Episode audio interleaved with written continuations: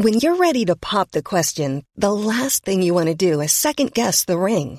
At Bluenile.com, you can design a one of a kind ring with the ease and convenience of shopping online. Choose your diamond and setting. When you find the one, you'll get it delivered right to your door. Go to Bluenile.com and use promo code LISTEN to get $50 off your purchase of $500 or more. That's code LISTEN at Bluenile.com for $50 off your purchase. Bluenile.com code LISTEN. I'm Sandra, and I'm just the professional your small business was looking for. But you didn't hire me because you didn't use LinkedIn jobs. LinkedIn has professionals you can't find anywhere else, including those who aren't actively looking for a new job but might be open to the perfect role, like me. In a given month, over 70% of LinkedIn users don't visit other leading job sites. So if you're not looking on LinkedIn, you'll miss out on great candidates like Sandra. Start hiring professionals like a professional. Post your free job on linkedin.com/people today.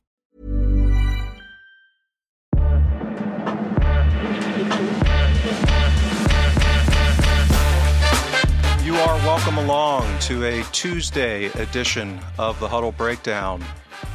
Uh, James here hosting once again, and I'm back with my good friend Alan Morrison from Celtic by Numbers. And we're here to have a nice little discussion about the victory over uh, St. Mirren from Sunday, 2 0 at Paisley on one of the most pristine pitches in the history of the universe. Um, so, Alan, let, let's get right into it. Uh, you've already done your your thing. You've done your rewatch. You've captured all your data. So, what are your impressions from? Um, I mean, the, the the result being self evident, but uh, any any shifts in what the kind of trend in performance dynamics have been? Yeah, listen, I mean, brilliant. I mean, we were, we were the underdogs, apparently. You know, going to get, according to some respected commentators, we're going to get absolutely shafted. So, listen, it's, it's all good. Yeah. You know, we talked about, you know, last week, you know, to get back to more serious matters, we talked about, you know, result over performance. And um, I actually, but I actually thought, honestly, you know, as a performance, um, this was this was pretty decent we asked for change, we got change. So that's one thing. So, listen, we can get into that as well as we go on, in terms of, you know, we moved away from this the sort of four three three. We played a more of a four two three one. Um, Kyogo playing as a as a pretty much out and out number ten. So four attacking players. O'Riley playing a deeper role. So that was that was a change to the shape that we've played in 99% of the games probably over the last three years, really. Um, so we asked for that, we got that. So you know, let's let's let's let's have a look at. Thanks that. a lot, Alan. That's your fault. Well, you asked for four two three one, I, I believe. I was asking for four four two. Um, I think Brendan was quite pointedly pointing out for the game that you know they'll continue to play four four two without the ball, which is fine, uh, and that's true. That is true. Uh, Celtic do play four four two without the ball. Uh, with, with the ball, it's, it was a four two three one mainly. Um, and so, yeah, and, and, I think that had some interesting uh, impacts on, on, on certain individual performances. Uh, but also, I think there was a lot of other other factors that came into play for the game. One would be just the whole attitude of St Mirren. Um, you know, it, it was a cup tie. You ended up with actually, I imagine, for a neutral, 37 shots at goal across the two teams, split mainly 50 50. Um, and, and in that sense, you know, really good cup tie. Um, they approached the game to go out to win it. They, they they they didn't sit back. They didn't bunker down. They didn't play a low block. You got to give them credit for that. They really felt that they could exploit Celtic's weaknesses, and that mainly came predictably uh, through you know set pieces and long balls and, and and the high crosses into the box, of course. But um, they did have a go. They absolutely did have a go. And then the other thing that I think that was that was very um, different, I suppose, to how an SPFL match might have gone was they didn't choose to man mark Callum McGregor. And uh, actually, McGregor ended up pretty much controlling the whole game. I mean, he absolutely dominated, to me, dominated the game. I think he had 19 more, 17 or 19 more successful passes than any other Celtic player on the pitch from that central midfield position. He was allowed to really dictate the tempo of the game, and and actually the, a lot of the best chances from Celtic came from him playing early passes. And that's another thing that we'll get into, I think, which is that a lot of Celtic's best chances didn't come from building pressure, but they came from counter attacks and came from breaking on St Mirren, who, who had committed players forward. So this was a very different game to a league game. Uh, and actually, I think in some ways, the the approach that St Mirren took kind of played into Celtic's hands. So, what does that tell us about the rest of the season? I'm not really sure, but I think Celtic uh, played a very good game overall and uh, deservedly won. Uh, I think, as I say, I had the XG down as around about 3.15 to to to 1.2 or something like that. So it was almost a two goal difference. I think it was a, in that respect, at least, it was a kind of fair result if you want to look at it that way. Yeah, I, I am probably a little less optimistic, and we we chatted a little bit before um, recording here, and I'll, I'll, get into it in a little bit more depth uh, as as we go along here. But as to as to why, I mean, I, what I'm trying to figure, because I agree with you, like the the the obvious um, context of St. Mirren playing like it was a cup tie uh, we, we can discuss and debate where the relative wisdom of that. It's it's not how I would set up if I was them. Uh, you know, not you know. I mentioned last week the what I think is a, almost a gross negligence level of uh, tactics for an opposition not to man mark Cal McGregor, given his importance in in uh, in our build up and, and prominently uh, relative to the counterattack. I mean, that's exactly. I mean, they were they did have a go. They were on the front foot quite a bit. Um, don't have the quality to really punish us in doing that, and basically gave Cal McGregor free reign to do whatever the heck he wanted uh, in limited build up because we didn't have to, and just pummeling them on the counterattacks. I, you know, I, I, give whereas I thought Montgomery was relatively smart last week uh, at at Hibs, I, I, I would give Robinson. Uh, I'll be generous and say a C minus minus in in um, what what he set up to kind of challenge us on on Sunday. Um, but I, I, just want to because I, I, think uh, one of the things I did because uh, it, it, was such a weird game in that regard, meaning that it was it was I didn't expect them to set up that way, mm. And given the context of how they did set up, I, I was probably a little deflated by um, how, how, things went, and and I'll, I'll give some numbers behind that. Um, in basically, if if you look at um, the proximity to our box, and absolutely, I mean that th- this was a. I, I said before we went live, this was almost like a two 0 win at Livingston, and I think the pitch played a big part in that, meaning that you have this kind of uh, as as Rodgers has talked about the the basketball game that's kind of breaking out a little bit. Um, when, when we're we're playing right now, and and he doesn't like that, and I understand that as far as relative to control.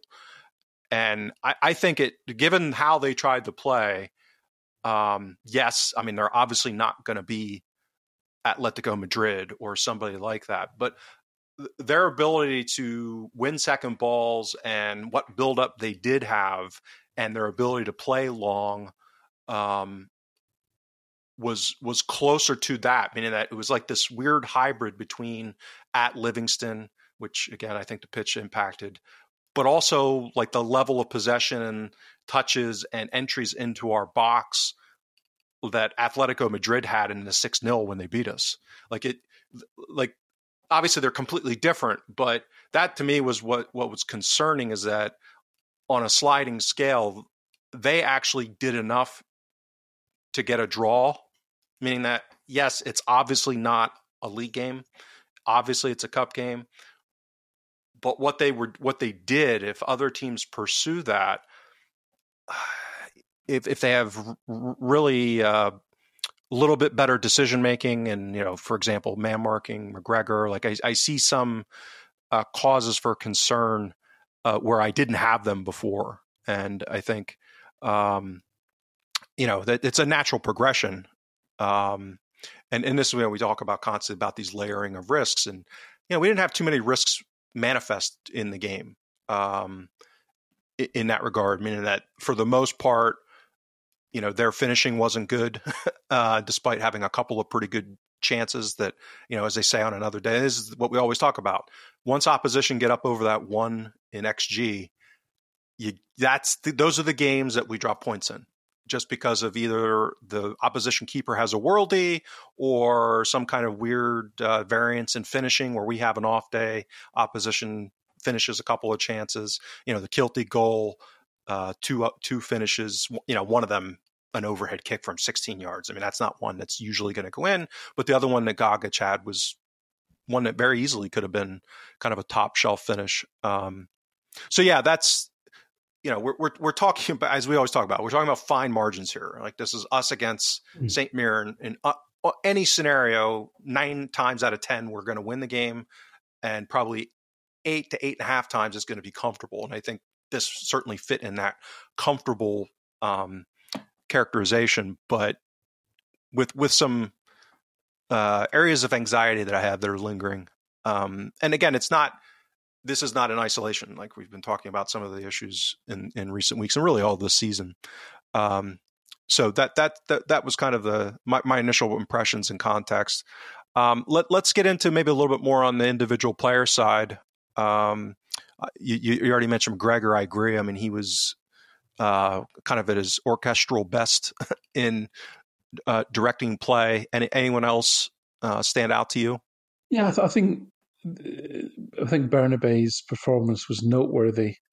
Um, probably nothing new in terms of what we would expect from him. Um, I think most people came away from the game, what I could see, with kind of positive feelings about how he'd played. But actually, when you break it down, it was an atypical Bernabei performance. I mean, he's, he's remarkable as a player in some respects you know, he was involved in the most challenges in the whole game, 17. He lost seven of them, which was more than anyone else. He had the most recoveries, 18. He had the most turnovers, six. And he had the most losses of the ball in the defensive third, five.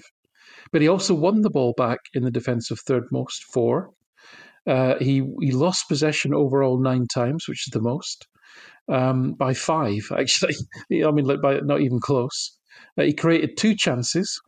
He had two secondary assists with the highest expected assists associated with them of anyone in the team. He had the most progressive runs in the team and the highest pack dribbling score, and he had the highest pack receiving score of any player in the team.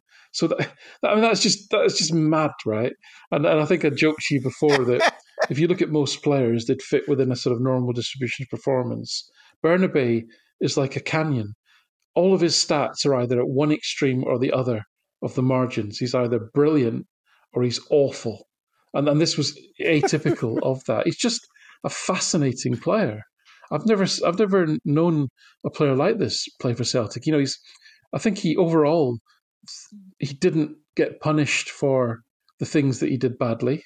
So you know, and and and and and, and, you know, he, he generally contributed well in the final third. So I think there was probably generally positive sentiment with his performance. But then you think of like that sort of two footed lunge he made when when he could have could easily that could have gone really badly wrong.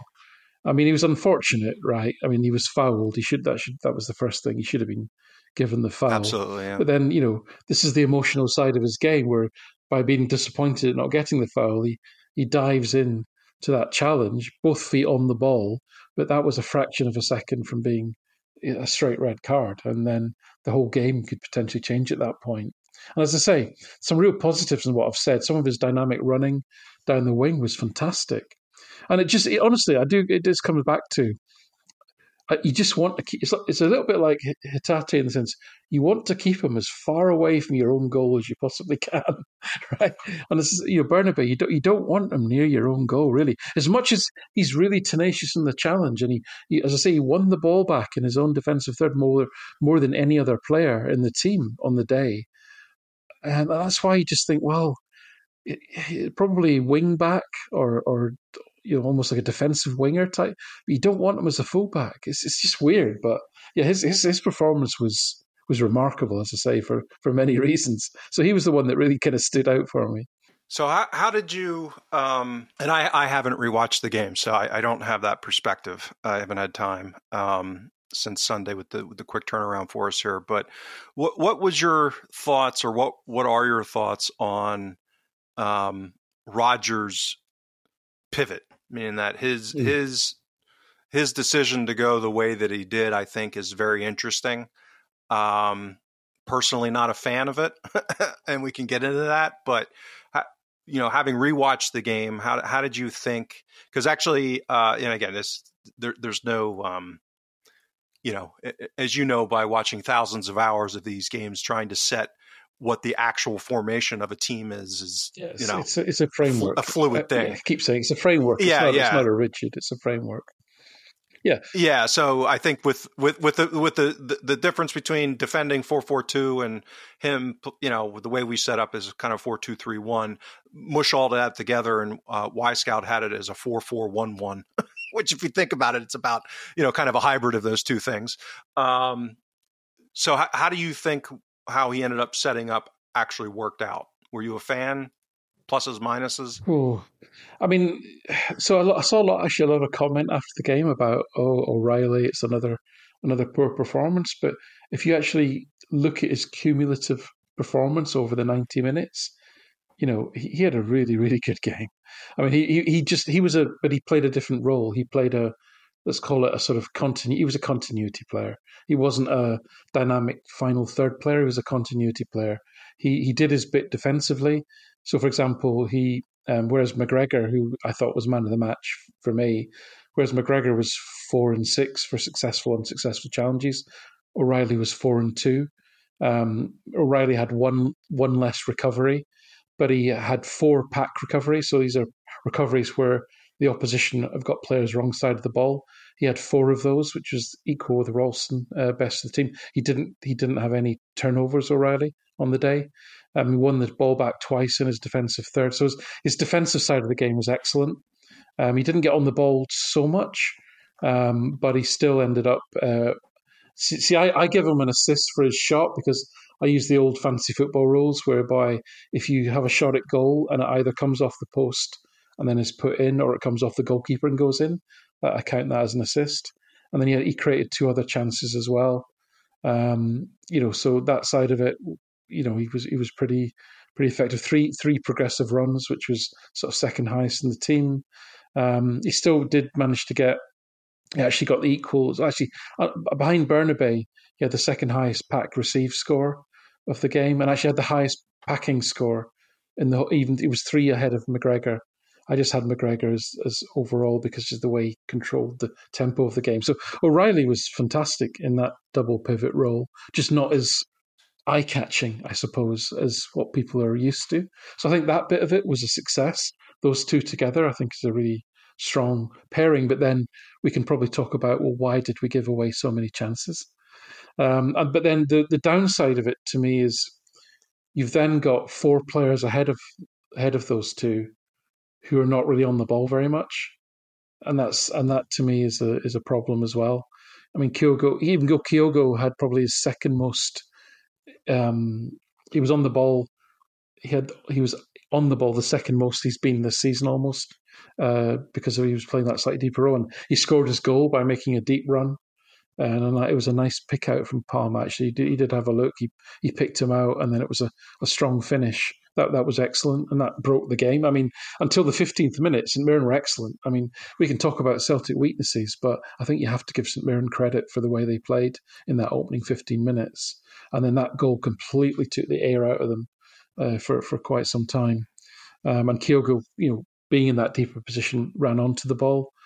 Um, but you know, Maeda was I know he's you know he scored that second goal, but he's it's a, it's, it's almost a man down really playing him on the right wing like that. To me, I just what are we getting out of that? It's he scored a good striker's goal. He did, he did. I'm sure, and he was in the great position. He was in a superb position, right in the middle right. of the six-yard box, which is where I'd like to see him. That's where I'd like to see him. I think he's great in that position. Um, but you know, outside of that, you know, he's he's what what is he contributing really? I mean, he's you know 13 passes, but of which you know how many are pack passes. I'm just checking now. It's like uh, um, I can't remember like one. two, right? so, uh, yeah, you know, so, you, I, I, so so out of the front out of the front four players, you've got like five pack passes the whole game. Um, so you're just not getting that that kind of same level of creativity really with with that that sort of uh, formation. Uh, but you did ask for a four two three one last last week's show, I do believe. I did, but not with that mix. Right. Uh, you know, I, I, posted this on on uh, Twitter, and, and I didn't know. Like, I had to look it up. I, I I sensed it had been a small number, but you know, again, usual caveat that the the data quality is fluid and these things are not precise. But um, Wyscout has, I think it's twelve thousand three hundred minutes of data on Kyogo. Uh, most of it, obviously, at in Japan, but also uh, obviously uh, at Celtic. And uh, out of that, going into this game, he had less than 400 minutes coded as a number 10. Mm. And I, I, think what's interesting, not surprising, um, but interesting is is that Rodgers' impulse um, to change it up was to try to use Kyogo in that role, meaning that we, when he's had success in his career, he's been either a left winger at at uh, in Japan or striker, obviously prominently with us. Um, so to drop him into that kind of number ten role, to me, um, speaks to how anchored Rodgers is in width. Meaning that his, his natural inclination was, okay, I'm going to try something different different here. Let me double down on width, and uh, rather than, you know, um, try something more narrow and, and I think that that's where I I'm and when I when I my thinking on the four two three one was um, largely a, an expectation that he wasn't going to go narrow. And I, we talked about that last week. I mean, and we don't really have the center backs right now to play three at the back. So it's, you know, there aren't a lot of options as far as going narrow, playing four at the back. Um, so yeah, I, I would I would not have thought of playing Kyogo in that in that ten role. And I, I agree. Like generally, I don't think the front four worked. I mean, I, it, you know, you, you you put McGregor and O'Riley in those two positions. I would think that's going to do very well. And the fact that St. Mirren played the way they did, I think, made that easier for us to do that. Um, but I, I just, I, just, don't think that we. I think it's it spoke volumes that most of our threat was on the counterattack mm. against St. Mirren. Yeah. That's true, right? I mean, to me, that's an indictment as as to how it didn't work versus um, because to, to, you know the point of our conversation, the likelihood is that we're not going to be a counterattacking team for the remainder of the yeah, 13, and, and counter pressing. Uh, I mean, we were actually really games. really strong counter pressing and a strong again. That's a yeah. really strong that front four uh, with and, and O'Riley. That's a strong counter-attacking and counter-pressing yeah. uh, unit. But again, that it, and, and that actually worked and actually you know upset St Mirren. They couldn't get out on on occasion, especially in yep. the first half. They couldn't get out. Um, they lost the ball in their own third quite a lot. Um, but it's not. Well, it's, so, not it's not. So it's not what we're going to come up against. It's not what we're going to come up against. Yeah, and it, so this is where we get into the kind of the the underlying um, driver of my anxiety coming out of this mm-hmm. game is that if if you look at um, St. Mirren's style of play in the game, they were more possession centric, less direct than they typically are and by not a small margin meaning that for you know they were like 25% less intensive in going long ball, right? So that so th- this was not so obviously they're still going long. It's a relative thing. Um, so they're not playing like Hibs do, or you know, um, presumably Hearts will at least on the margin. But they were a lot closer to them than they normally are, mm. and they were a lot closer to them than St. Johnstone or you know, and and the fact that of course we were going to give them problems them trying to build out from the back. Uh, you know, their their their keeper trying to play it short and all this other stuff. Like again, I just think Robinson was was uh, out to lunch on some of the stuff, but I don't think we made them pay enough. I mean, that mm. you know, given they played this way, um, and you know, outside of you know, what would you say? I mean, we basically had two really good chances in, in the game. We did, but I think I think one of the one of the things that people highlighted after the game was, as, as I said, there was like something like thirty five shots, and they may have had one more than Celtic, but the average expected goals per shot oh, yeah, they had was, was, was was astonishing. It was for Celtic, it was 0.18 per shot, right? And for them, it was 0.08, yep. so almost 0.1 per shot. Celtic had better, and that was the same with expected assists. That was the same with the chances created because virtually all of their chances came from crosses or corners. In fact, there there are 11 corners is equal the most any team has had against Celtic since I started, um, you know, collecting data. Eleven corners is the most, and on top of the eleven corners, they had twenty-two crosses, which is a, a high number. So that that was all their chances were were coming from that sort of situation, which results in a you know a, a header under challenge or uh, a ball falling in the box where there's loads of bodies in front of you, etc. Uh, these are not good chances. Now, I agree with you. That's they, they created a huge volume of those, and on on, on another day, yeah. a couple of those could have gone gone in, and it would have been a very different game. Um, but that's not through quality. That would be through just the way things go, right? And in a cup tie, that's what can yep. happen. So, w- what's more concerning for me is this is the third game in a row that Celtic have conceded over. I'm Sandra, and I'm just the professional your small business was looking for. But you didn't hire me because you didn't use LinkedIn jobs. LinkedIn has professionals you can't find anywhere else, including those who aren't actively looking for a new job but might be open to the perfect role, like me. In a given month, over 70% of LinkedIn users don't visit other leading job sites. So if you're not looking on LinkedIn, you'll miss out on great candidates like Sandra. Start hiring professionals like a professional. Post your free job on linkedin.com/people today. This Mother's Day, celebrate the extraordinary women in your life with a heartfelt gift from Blue Nile. Whether it's for your mom, a mother figure, or yourself as a mom, find that perfect piece to express your love and appreciation. Explore Blue Nile's exquisite pearls and mesmerizing gemstones that she's sure to love. Enjoy fast shipping options like guaranteed free shipping and returns. Make this Mother's Day unforgettable with a piece from Blue Nile. Right now, get up to 50% off at BlueNile.com. That's Bluenile.com. Mom deserves the best, and there's no better place to shop for Mother's Day than Whole Foods Market. They're your destination for unbeatable savings, from premium gifts to show-stopping flowers and irresistible desserts. Start by saving 33% with Prime on all body care and candles. Then get a 15-stem bunch of tulips for just $9.99 each with Prime. Round out Mom's menu with festive rosé, irresistible berry chantilly cake, and more special treats. Come celebrate Mother's Day at Whole Foods Market. Hey there, it's Michelle Norris. I'm host of a podcast called Your Mama's Kitchen. When I travel, I'm usually looking for a way to find a taste of home when I'm not at home. And one of the things I love to do when I am at home is entertain. And Airbnb allows me to do that. When I was in California recently, I rented a house that had a great kitchen. And when we were sitting around the table, we we're all thinking, we're in someone else's house. Someone could be in all of our homes as well. If you have a home, but you're not always at home, you have an Airbnb. Your home might be worth more than you think. Find out how much at airbnb.com/slash host. One XG, but actually we're averaging over one XG against 1.11 uh, in all game across all games this season, and that's too high.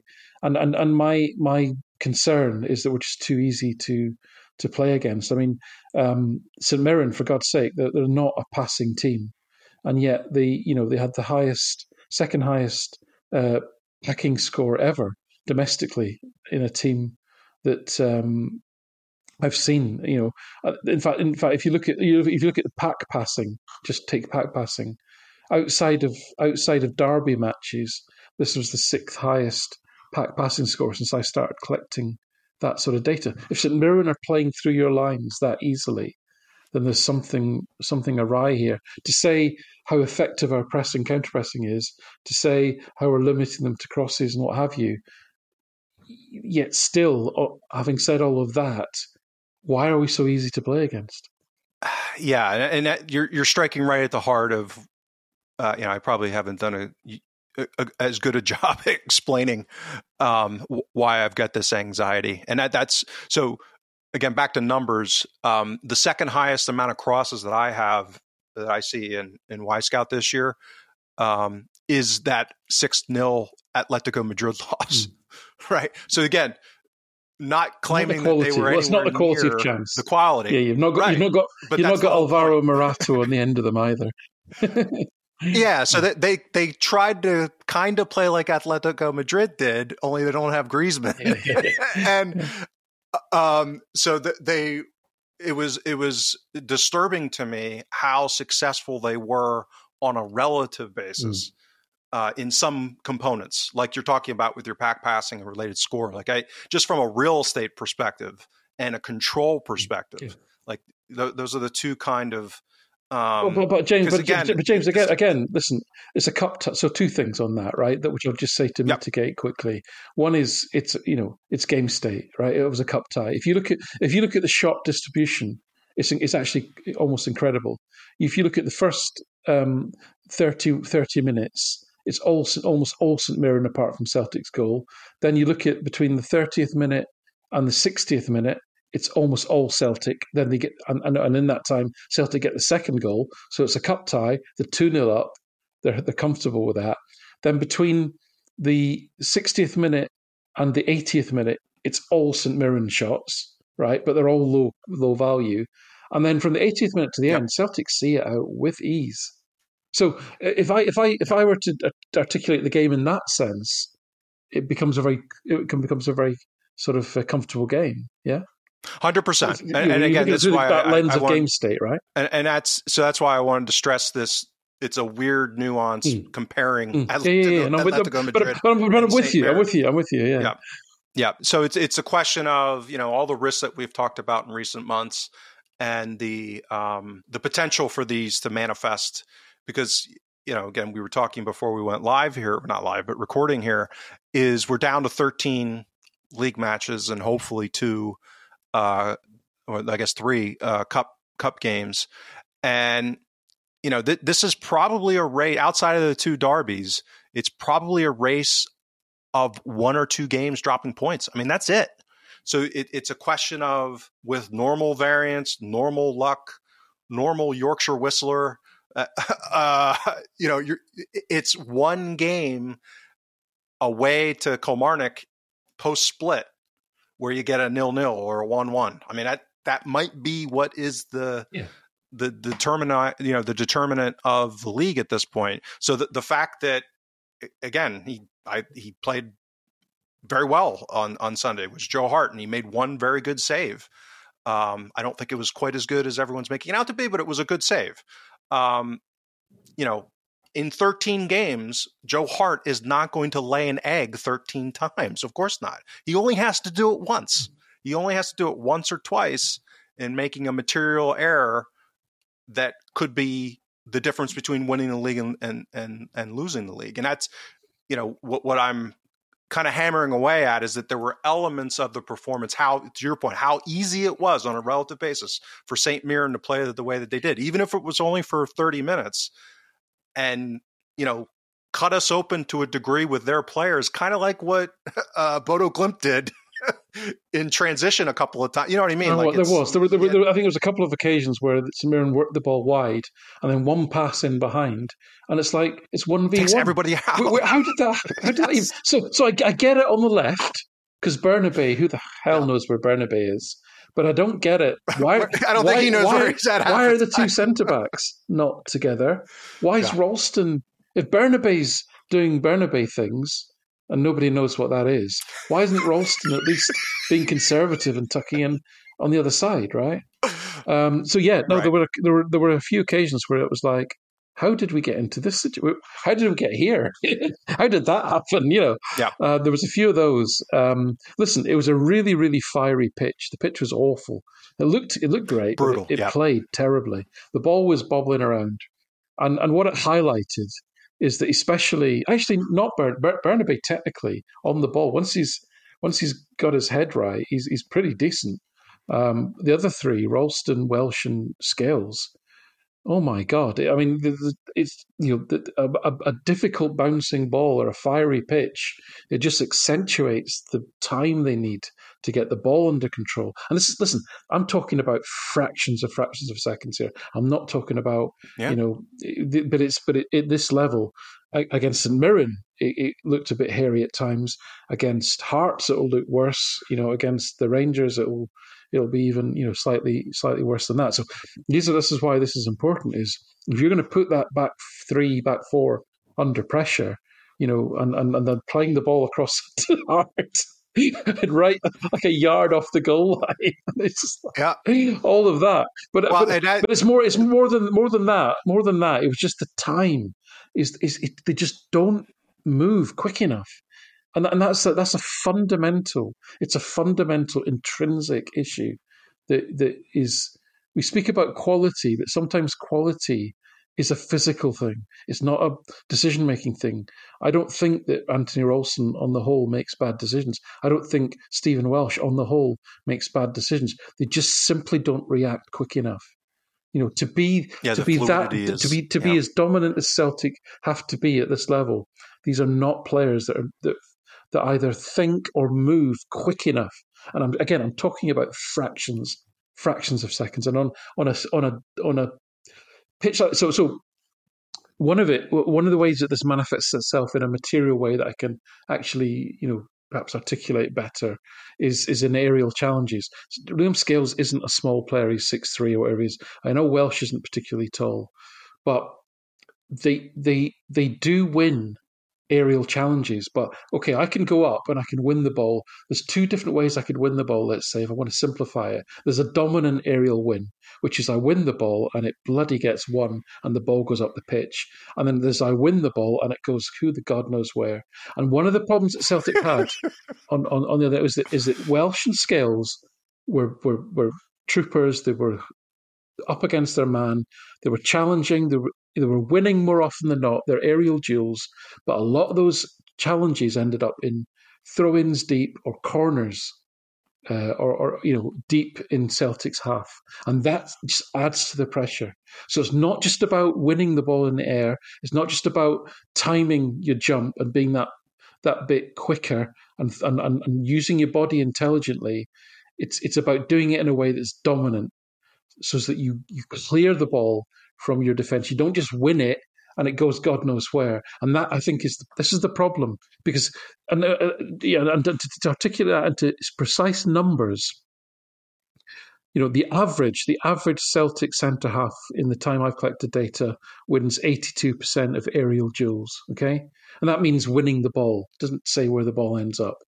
Um, Scales is on 80%, Welsh is on 79%. That sounds like it's very close to the average but that is further enough away from the average that it creates secondary risk in terms of the ball isn't cleared. The ball's not won dominantly because the ones at the top of that list, your Van Dijks, your Ajers, your Julliens, etc., your Duffy, even Duffy, because Duffy was, you know, obviously aerially dominant, right? Um, he had other issues. Um, they're, they're, at like 88%, right? They're, they're 8% above the average. That that doesn't sound like a lot, but it's massive in in the in the in, in the terms of uh, you know uh, professional football. So these are the things which I think you know what? it didn't matter. It didn't hurt Celtic in the end in this game, um, but these these small things which are about timing, about about anticipation, about physicality, not just of being tall, but about leaping uh, and having that physicality to clear the ball out. These are the things that Celtic's defence lack at the moment, and that's that's that's the real. I think you know. the, I think that's that's that's where a lot of the opposition chances are coming from. It's not just it's not just the it's not the fact they're making mistakes. It's the secondary risks because the ball isn't cleared, and therefore the the corners come, the throw-ins come, and you get all this secondary action. I I think that is a great point, and uh, it it very much um, fits with a couple of the metrics I was looking at that, you know, just jaw dropping when I went through the summary of the game. Because uh, again, it's this weird hybrid of, you know, their their number of entries into our box, for example. Yeah, it was high, very high. You, for the point that you're you're you're meaning that they had the ball out or they clear it and it's a long throw, which again is is just another of sequence of play that can get into the mixer and, turn into chaos and a ball dribbles out the Gogic and he, you know, um, scores from 16 yards potentially. That it's that kind of fine margin. And to, to put this into perspective, they had 31 again in this usual caveat. This is what Wyscout had. They had 31 entries into our box. Uh, Feyenoord in the 2 0 when we were down to nine men had 35 right? So you're in the neighborhood of just volume of the ball going into our box. You know, normally we're talking about um, in games where we're dominant, it's in like low teens to 10, high single digits, you know, against bottom six like financial resource uh, teams. I mean, St. Mirren's been punching above their their their wage bill a little bit um, uh, this year to, to their credit, but again, that that's the the degree with which some of these issues that you're talking about are manifesting were so, so significant. I, another one. I think really highlights specifically what you're talking about was clearances. Ooh, they had the game yeah. at 39 clearances for something. That's not out of the box. That's out of the defensive third. Yeah, yeah. That's along the lines like what we had against Barcelona when we lost 6 0. well, it's 16, 17. So, so, so, so, so, so, on that one, right? So I agree with you. And that, that, that was a noteworthy. I had it as 42. I had it 42. Uh, it's the highest highest domestically outside games against Aberdeen Hearts and the Rangers, and it's, it's the highest in four years uh, in terms of just the sheer volume of clearances. Now that is that, yeah. that, that, there's two two aspects to that. One is um, that indicates being under pressure, okay, because it's a it's you know it means you don't have the time to bring the ball down and to or, or you don't have the time to to try and find a pass, right? But the second thing is is on the positive side, I would say, is that it, it does indicate a sort of clarity and a, and a, and a, and a decisiveness in terms of we weren't trying to be overcomplicated in our own defensive third. It was a trap. Pitch yep. was fiery. The ball was bouncing all over the place. We weren't trying to be too clever about it. If the ball was there and we could, there wasn't an obvious pass on. We just got it. We just got rid. Now, I, I think that was smart in the conditions, to be honest with you. So I think it's a little bit of both. There, Agreed. Right? If that's fair. Hundred percent, yeah. And I, I only wrote, no, it was uh, noteworthy. raised was the noteworthy. numbers because yeah.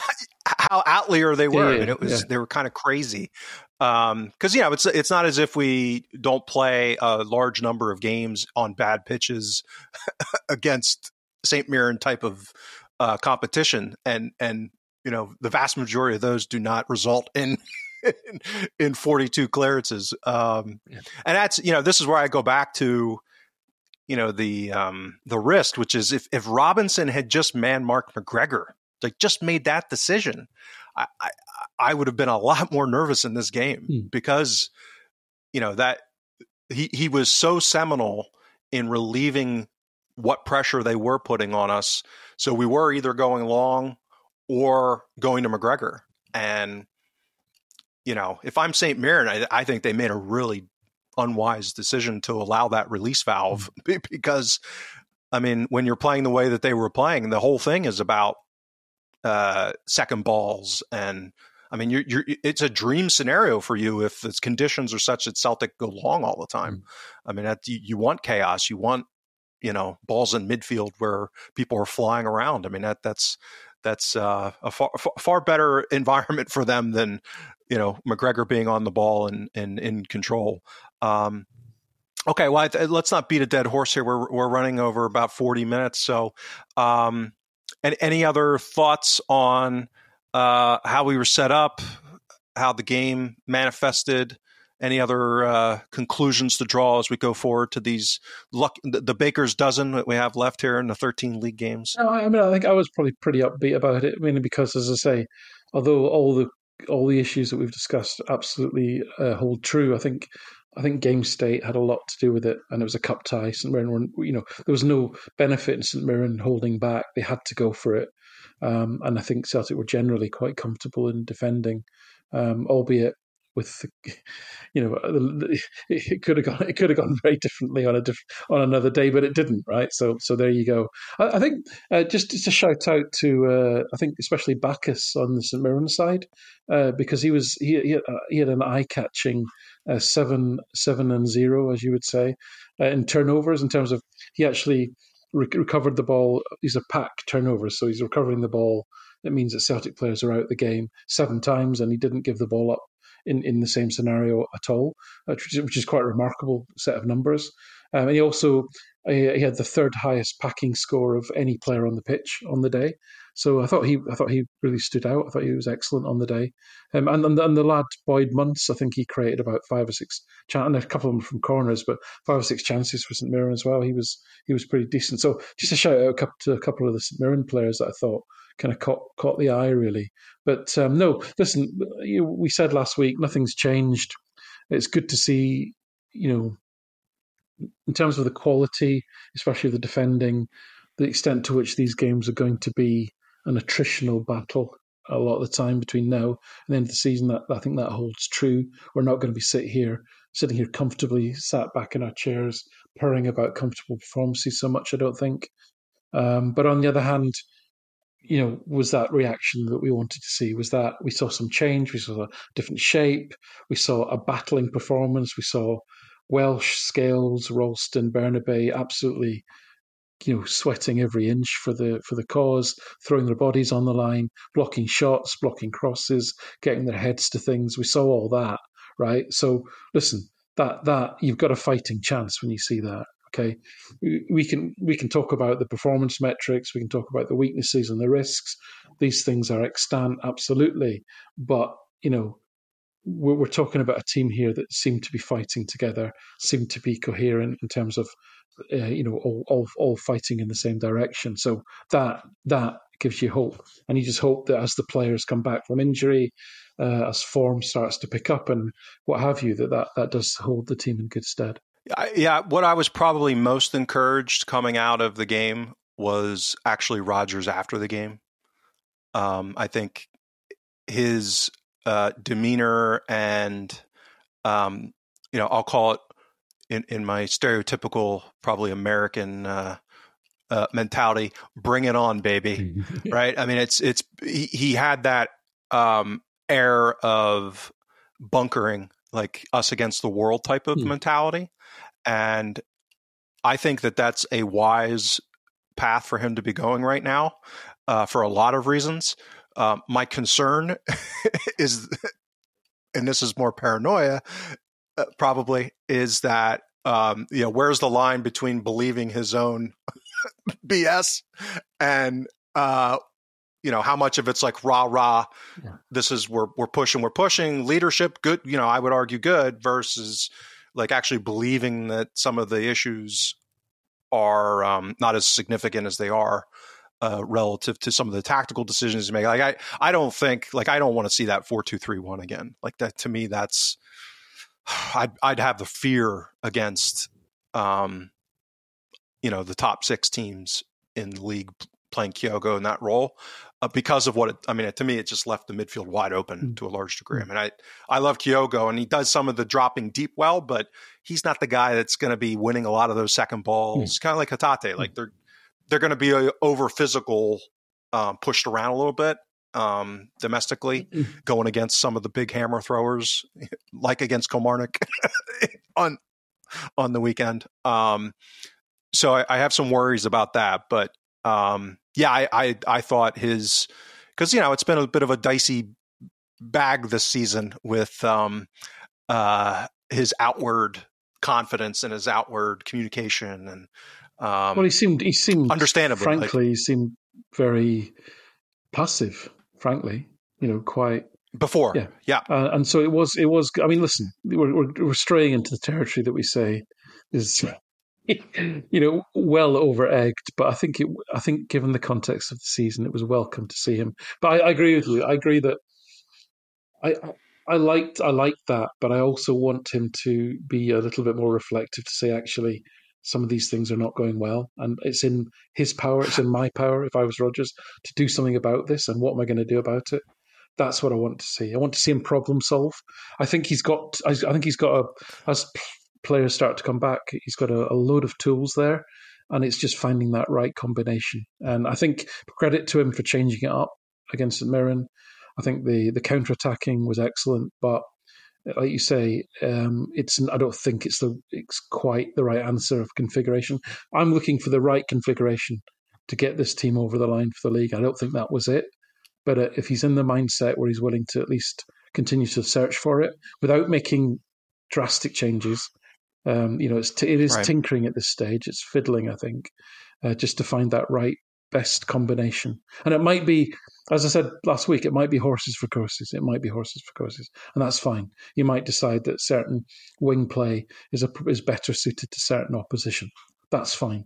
If we go down that route, at least we're thinking about it. At least we're we're adapting. At least we're trying to be smart about it. That's all that really I can ask for. Because you know, is Palma going to turn into a consistent player? No, he's not. Right.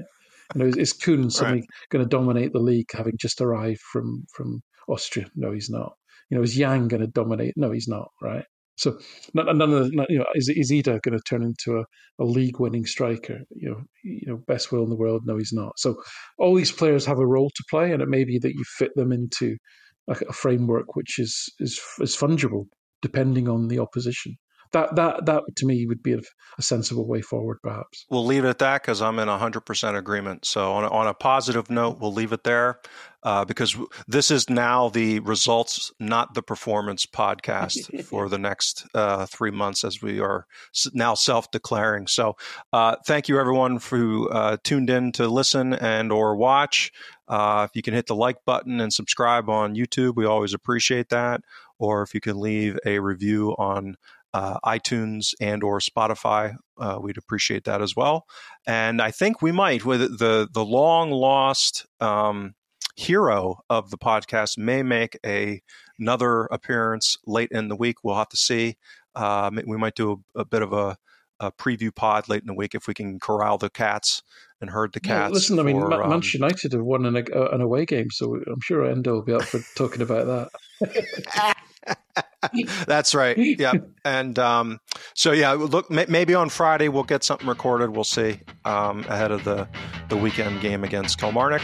Uh, so thanks again, and we will chat to you later.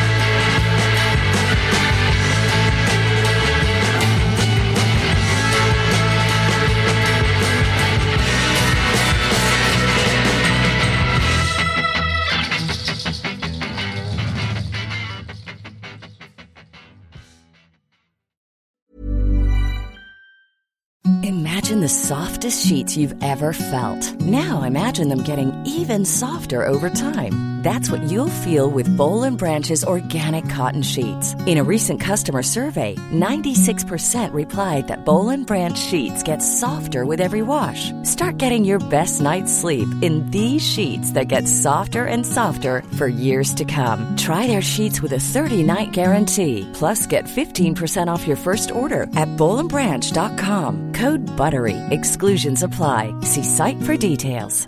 Hey, it's Paige DeSorbo from Giggly Squad. High quality fashion without the price tag. Say hello to Quince. I'm snagging high-end essentials like cozy cashmere sweaters, sleek leather jackets, fine jewelry, and so much more. With Quince being 50 to 80% less than similar brands. And they partner with factories that prioritize safe, ethical, and responsible manufacturing. I love that. Luxury quality within reach. Go to quince.com slash style to get free shipping and 365 day returns on your next order. Quince.com slash style. Mom deserves the best, and there's no better place to shop for Mother's Day than Whole Foods Market. They're your destination for unbeatable savings, from premium gifts to show-stopping flowers and irresistible desserts. Start by saving 33% with Prime on all body care and candles. Then get a 15-stem bunch of tulips for just $9.99 each with Prime. Round out Mom's menu with festive rosé, irresistible berry chantilly cake, and more special treats. Come celebrate Mother's Day at Whole Foods Market